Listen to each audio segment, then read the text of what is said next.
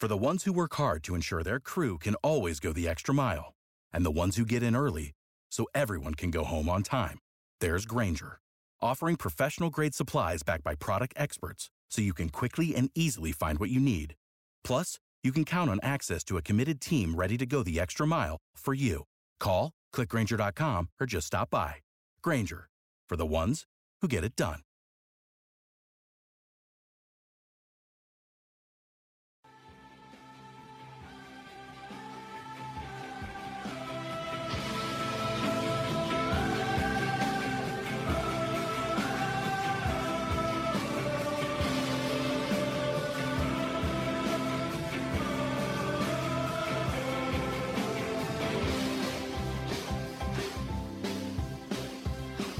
America. It is Erick Erickson here. The phone number 877 973 7425. Should you wish to be on the program, as always, text the word Erick, E R I C K, to 33777. You can get the show notes, the live stream, the podcast, all that good stuff. Um, every once in a while, we encounter a story around here that we got to talk about because it's a new story, and we really, really, really don't want to talk about it. I don't want to talk about it, but I have to because it's the news, and it's big news. The Department of Justice has released the report about the Uvalde school shooting, the Robb Elementary school shooting. And I can feel myself getting emotional just beginning to even think about it. It's y'all, it's awful.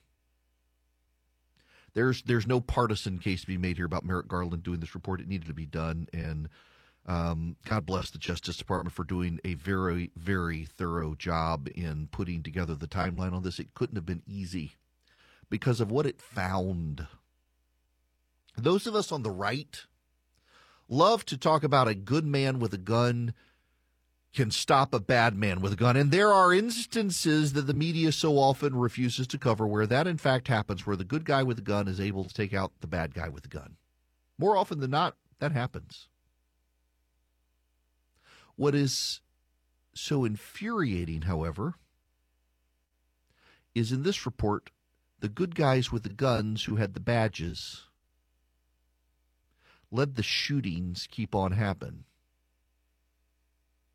In fact, the FBI and the Department of Justice in their review, y'all, it's just I, I, I just I wanna I wanna read you just some parts of this.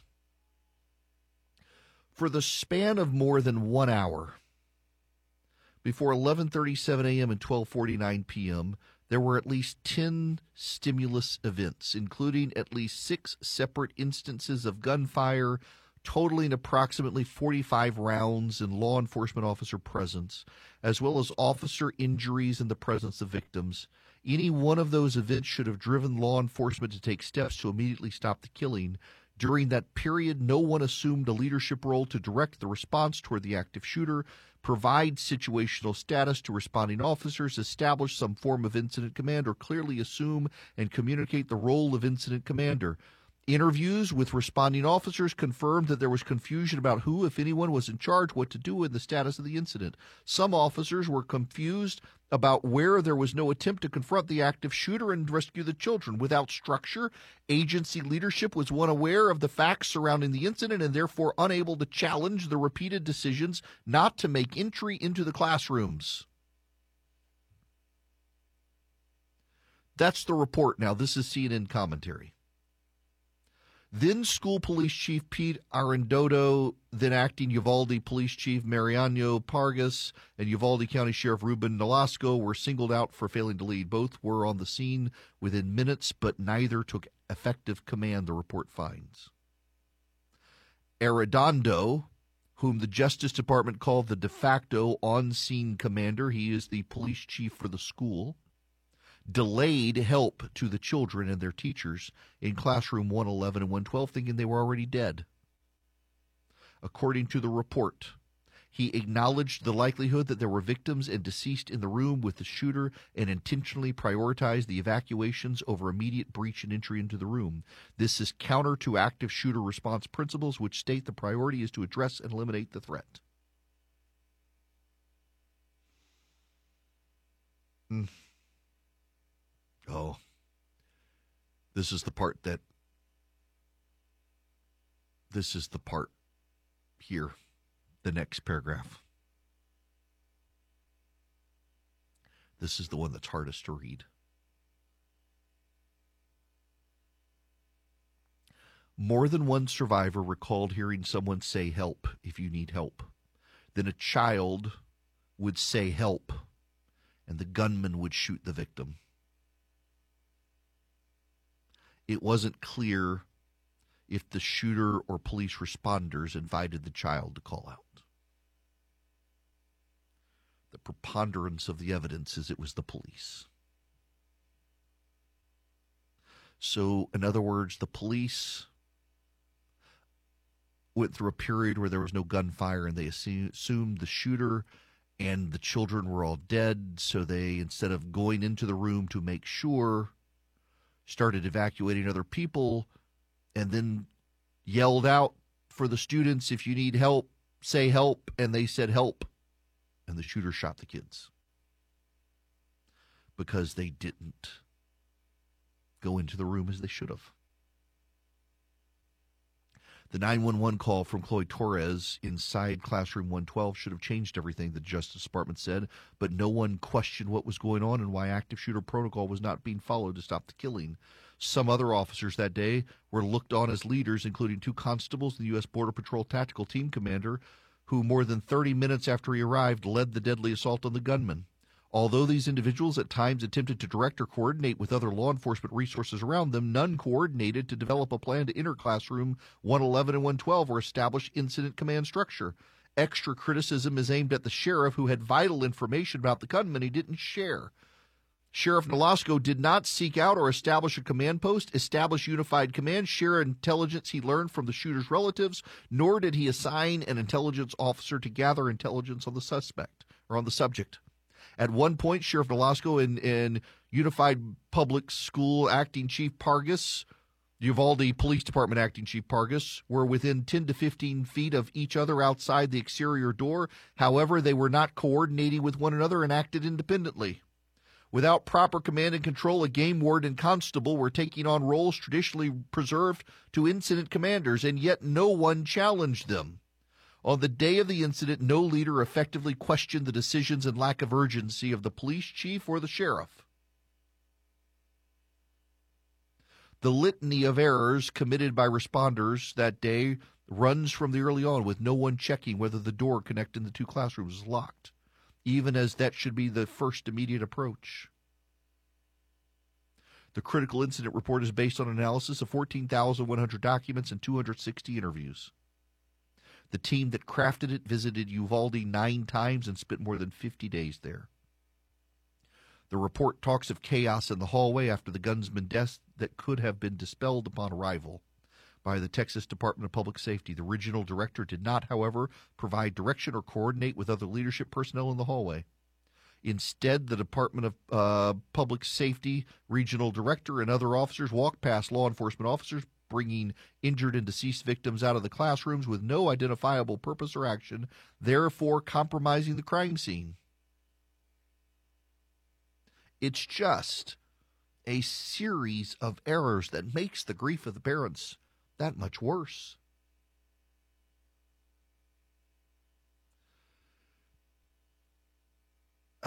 So,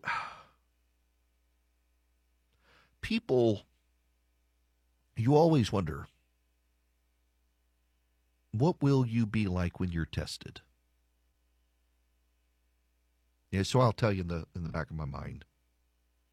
I talk a good game about faith, but I sometimes wonder on the day we get the results that we don't want about my wife's cancer, what will my response be then? It's, it's always easy in the easy times to puff yourself up and say this is the type of person I am, and then you're confronted with crisis, and how do you actually act?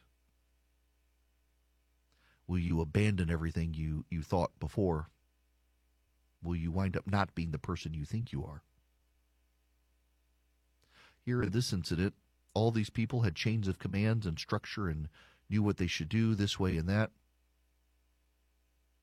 And when the crisis occurred, it all fell apart. And you had all these people who could have led, who did not lead, and it, it took people who showed up at the scene a border patrol agent and a constable who showed up at the scene. It took them to take charge and lead. The crises show when the real leaders show up and, and, and take action, and these guys did but they shouldn't have, and it made matters more complicated because you had the sheriff and the chief of police for the town and, and the chief of police for schools all there doing nothing, twiddling their thumbs, making the bad calls. It took these two guys to coordinate with other police officers to storm the room. These police officers were waiting for leadership. And it finally showed up in the form of two men who weren't even supposed to be there, but came to see if they could help, and they took charge. The good men with the guns didn't know how to respond, didn't know how to give direction, looked for other people to lead, and were too scared of dying themselves to go help the dying kids. And probably in the process cost a number of these kids their lives. That's going to be hard for the parents. That's that's got to be hard for everybody to to hear from the Department of Justice that this is what happened. The Department of Justice in this report it was asked to explain what happened and did their very best to explain what happened, but did not assign punishment or say punishment should occur, things like that. And the parents are mad the Department of Justice isn't recommending levels of punishment or something. That wasn't their job. It wasn't their role. It's not what they were asked to do. They were asked by local by the local mayor who was convinced local law enforcement was going to try to cover up the disaster that was to just explain what really happened. And they did that. They accomplished their purpose.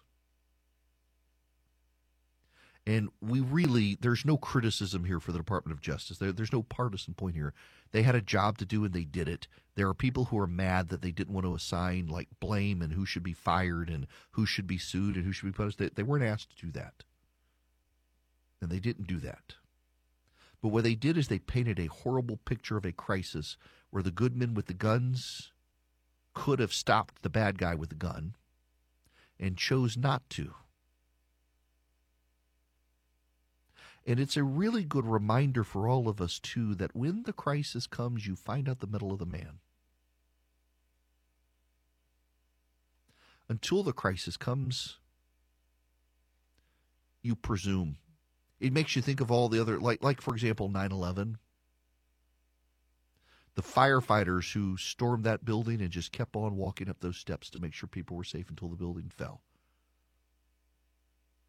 They took control and they led. They were called upon in tough times. They probably didn't expect the building was going to collapse, but even after that first tower collapsed, they stayed in that second tower. They didn't abandon post. They kept making sure people got out of that building alive. They died heroes the police chief and the sheriff and the school chief in Uvalde are going to live as failures in that community if they haven't moved already. I don't know that they need to stick around. This FBI Department of Justice report is just awful to read. How many kids could have been kept alive had they done the right thing? And they chose not to. They chose to dither. And it took two guys from the outside to storm in, grab some law enforcement, and say, "Boys, let's go in." And they did, and they got the shooter. It's just it's it's just an awful thing. It's the news that needs to be covered. You need to know what happened. You need to know what happened. The good guys with the guns failed that day. That's what happened until the two outsiders came in and rallied the police and took out the bad guy. The leaders failed. The leaders failed. We see that too often in this country these days, where the people who want the positions are the ones most unworthy of it. You're listening to The Erick Erickson Show, the perfect blend of news, analysis, opinion, and cooking. Hang on, is that right? Yeah, cooking.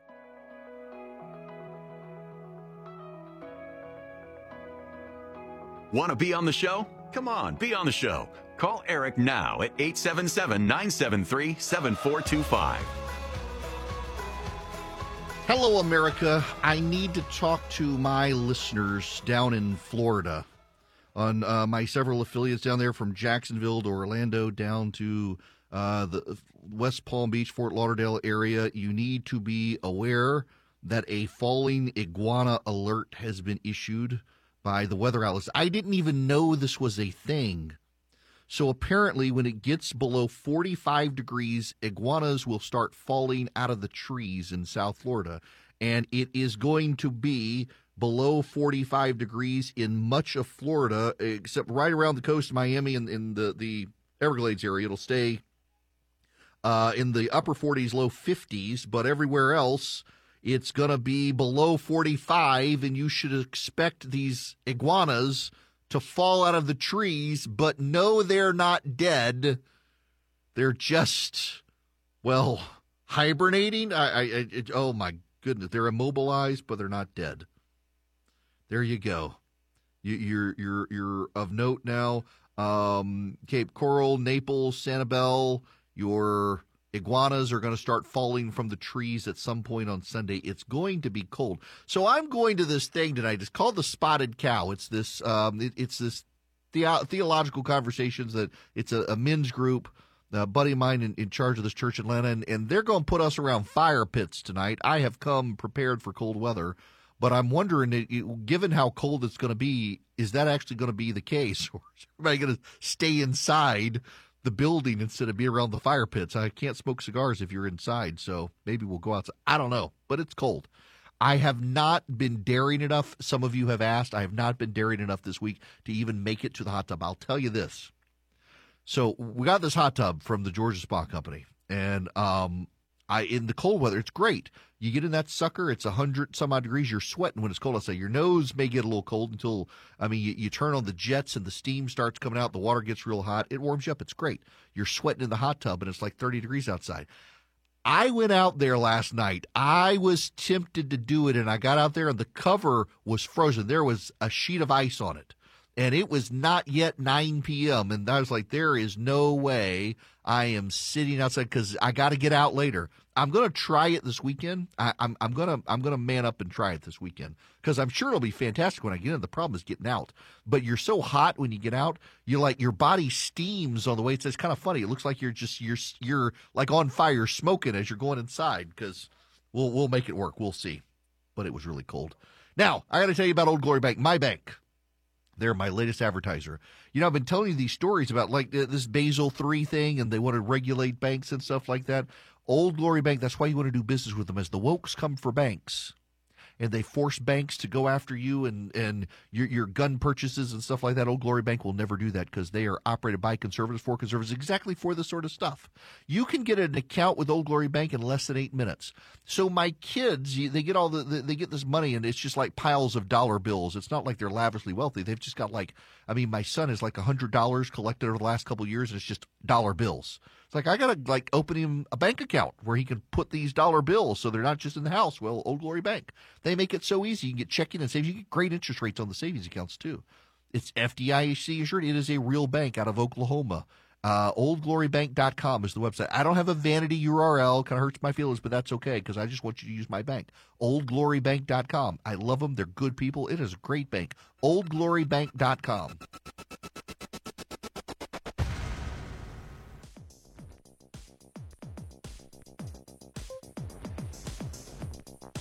Smart, fearless, and occasionally funny.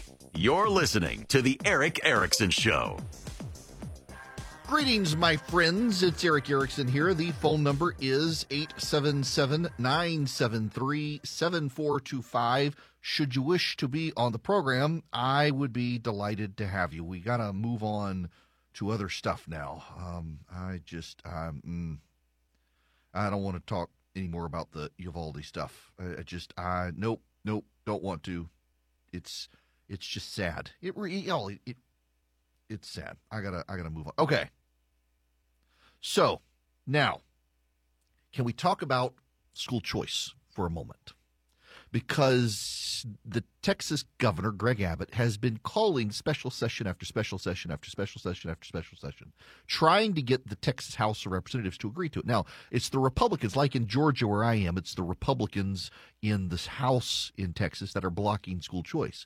So, what Greg Abbott is doing is he has decided to primary the Republicans who are blocking school choice. There's a handful of Republicans in Texas siding with the Democrats blocking school choice. All of them have been funded by the teachers unions in Texas, and you'll be unsurprised to learn the teachers unions are pouring massive amounts of money into protecting the Republicans who are opposed to school choice. What's remarkable to me, first of all, on this issue of, of the conversation of school choice is that everyone is convinced it will ruin public schools. If you allow parents to leave public schools, it will ruin public schools. Doesn't that in and of itself suggest that the advocate or the opponent's school choice know public schools suck? If you allow people a choice, they'll take the choice. That's kind of a damning indictment on the present public school system in the country. That all the public school supporters are like, if you give people a way out, they're going to take it. They're they're going to leave our monopoly. That should tell you everything you need to know about why you should support school choice. Now, here where I am in Georgia, there are two competing polls I find very funny. Um, so, first of all, the uh, Atlanta Journal Constitution essentially asked people, do you support allowing uh, taxpayer funds to be used for private education? And people said no. Now, I got to play you the audio that I always play when I come up with these, these questions. This is from Yes, Prime Minister, a British comedy back in the 80s when I was a kid and it discusses these issue polls. So if you've ever listened to me for a long period of time and I talk about polling, like horse race polling, I still find public opinion polling averages to be a pretty good indicator of where races are heading. Issue polls, issue polls, it depends on how you ask the question. So when you ask people, do you support, they don't have any real understanding of school choice, and you ask them, like the Atlanta Journal Constitution did in Georgia, do you support using taxpayer dollars to pay for private school tuition? They say no. When you ask parents, do you support using your tax dollars to pay for your child's education? They tend to say yes, because I got a competing poll that shows that. This gets to the point from this clip. It explain, does a better job than anybody. He's going to say something new and radical in the broadcast. What, that silly grand design? Bernard, that was precisely what you had to avoid. How did this come about? I shall need a very good explanation. Well, he's very keen on it. What's that got to do with it? Things don't happen just because prime ministers are very keen on them. Neville Chamberlain was very keen on peace. He, he thinks he thinks it's a vote winner. Ah, that's more serious. Sit down. What makes him think that? Well, the party have had an opinion poll done. It seems all the voters are in favour of bringing back national service. We'll have another opinion poll done showing the voters are against bringing back national service. We can't be for it and oh, of course they can, Bernard. Have you ever been surveyed? Yes, well, not me actually, my house. Oh, I see what you mean. Well, Bernard, you know what happens. Nice young lady comes up to you. Obviously, you want to create a good impression. You don't want to look a fool, do you? no. No, so she starts asking you some questions. Mr. Woolley, are you worried about the number of young people without jobs? Yes. Are you worried about the rise in crime among teenagers? Yes. Do you think there's a lack of discipline in our comprehensive schools? Yes. Do you think young people welcome some authority and leadership in their lives? Yes. Do you think they respond to a challenge? Yes. Would you be in favor of reintroducing national service? Yes. Uh, oh, well, I suppose I might. Yes or no? Yes. Of course you would, Bernard. After all you've told you, you can't say no to that. So, they don't mention the first five questions, and they publish the last one. Is that really what they do? Well, not the reputable ones, no, but there aren't many of those. so, alternatively, the young lady can get the opposite result. How? Mr. Woolley, are you worried about the danger of war? Yes. Are you worried about the growth of armaments? Yes. Do you think there's a danger in giving young people guns and teaching them how to kill? Yes. Do you think it's wrong to force people to take up arms against their will? Yes. Would you oppose the reintroduction of national service? Yes. There you are, you see, Bernard. The perfect balanced sample. So, we just commissioned our own survey for the Ministry of Defense. See to it, Bernard. That just it's perfect. This is why issue polling it so depends on how you answer the question. So if you survey people and ask them, do you support using taxpayer dollars to fund private tuition, private school tuition? They say no. but you ask voters, do you support a program that allows you to use your tax dollars to fund your own child's education of choice? They say yes. Both describe school choice. And now I have a poll of Republican voters in Georgia. 71% of Republicans in the state of Georgia support school choice. But wait. But wait. This is a poll in the 14 state House districts in Georgia of the state legislators in Georgia who are blocking school choice. See, there are, there are 14 members of the state legislature in Georgia now who are Republicans who are opposing school choice. 71% of voters in those districts support it. What's notable here is this polling is done by Cygnal, which is one of the very best Republican pollsters, and also Governor Brian Kemp's pollster. School choice has 71% support among Georgia Republicans. 66% of Georgia Republicans say they are less likely to support their legislature, legislator if he votes against a school choice initiative. Governor Kemp, by the way, maintains 77% approval rating, uh, an 84% approval rating among traditional Republicans, 75% approval rating among self described Trump Republicans. So, y'all, in Texas, it's the same issue. It is support for school choice. And this comes up time and time again. This is coming up now in uh, Oklahoma. It's coming up in Missouri. It's coming up in Tennessee.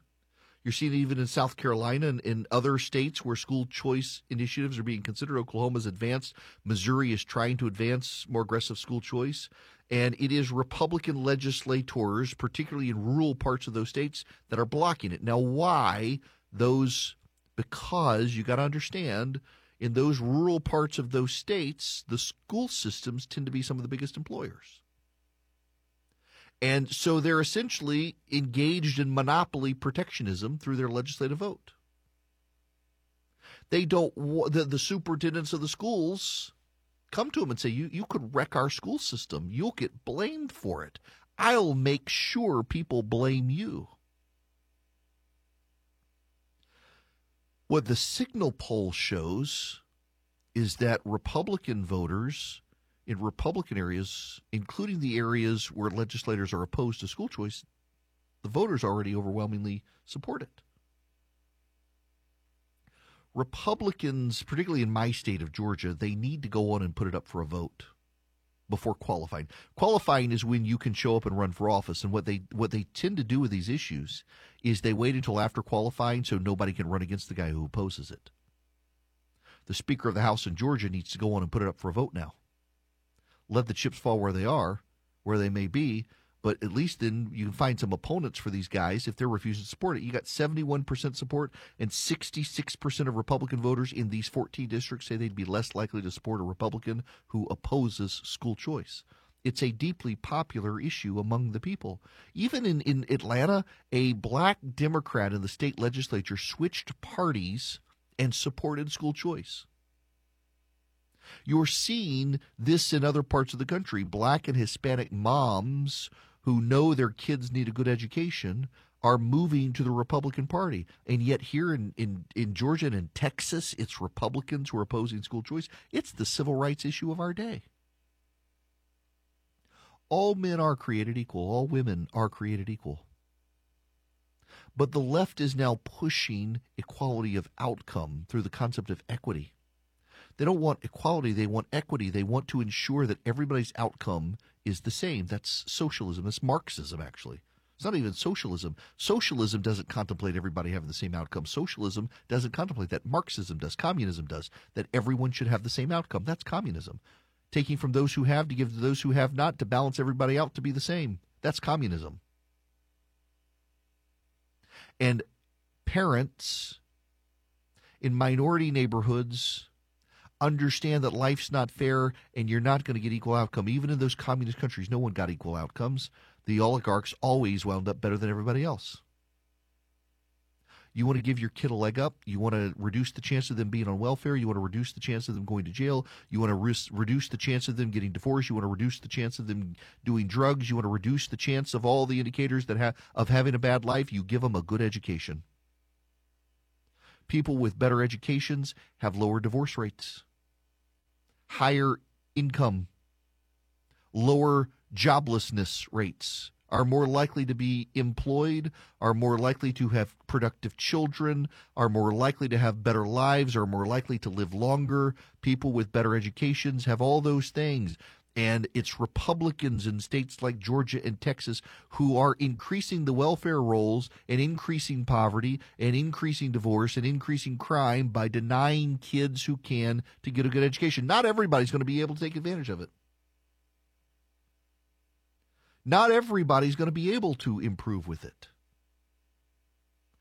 But why deny it for those who can? Why be communist about this and say, well, some people can't, so we must deny it from everyone?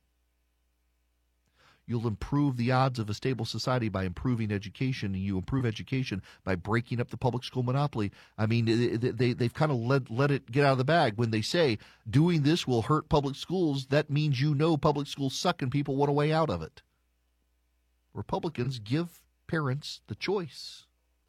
Jenna, let's go to you as the last caller today. Welcome to the program. If I can fire up your call here.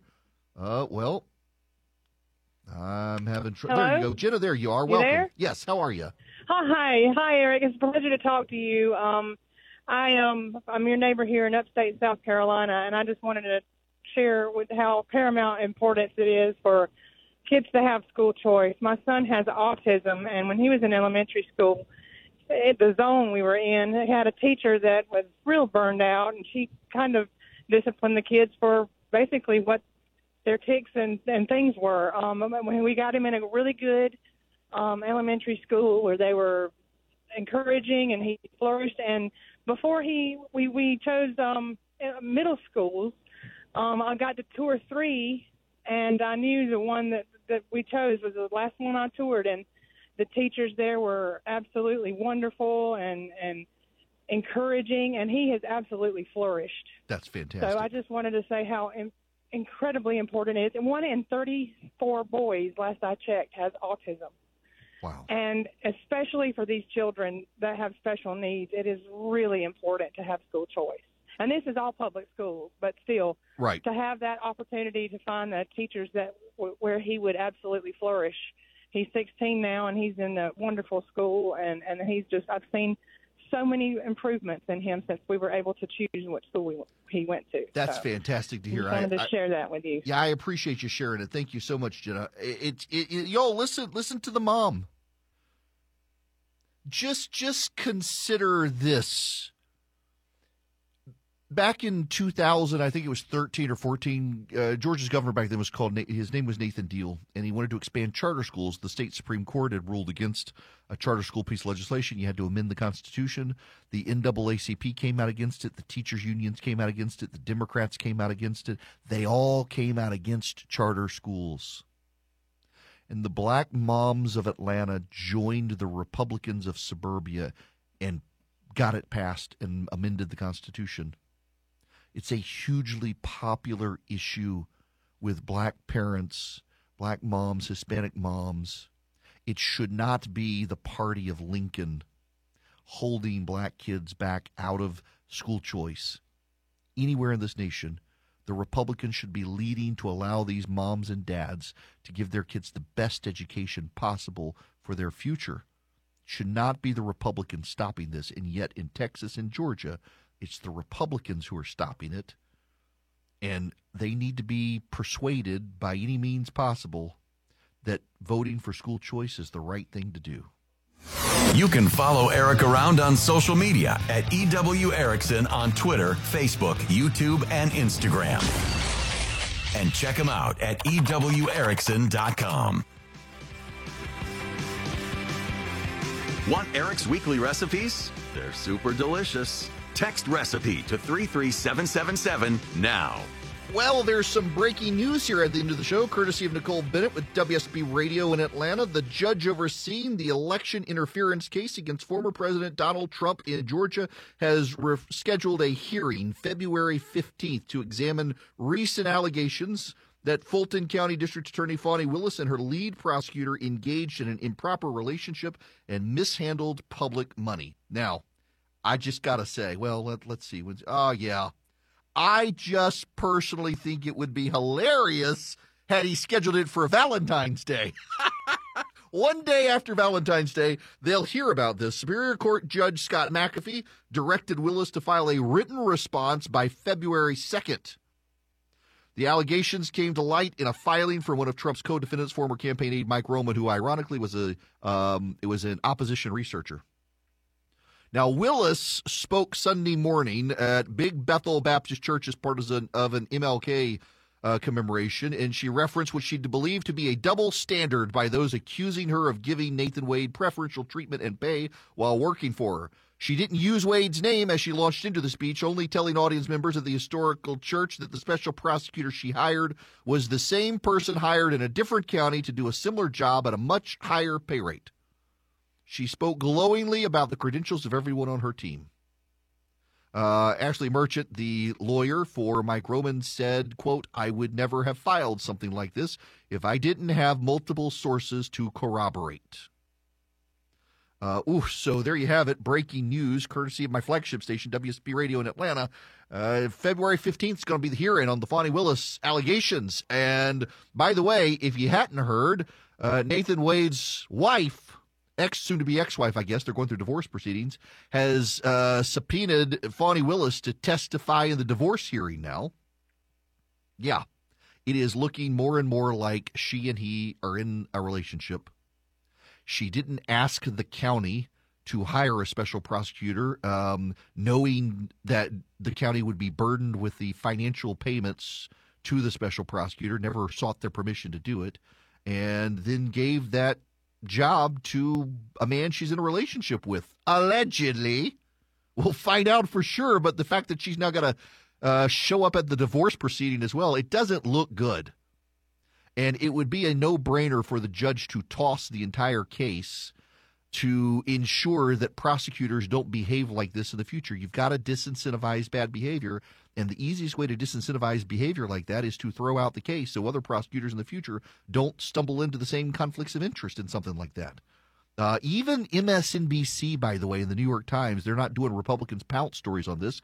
They're saying, yeah, this could be a real problem for this case. They put their hopes in a case as opposed to an argument to persuade voters. They're basically don't trust the voters. For the ones who work hard to ensure their crew can always go the extra mile, and the ones who get in early so everyone can go home on time, there's Grainger, offering professional grade supplies backed by product experts so you can quickly and easily find what you need. Plus, you can count on access to a committed team ready to go the extra mile for you. Call, clickgrainger.com, or just stop by. Grainger, for the ones who get it done.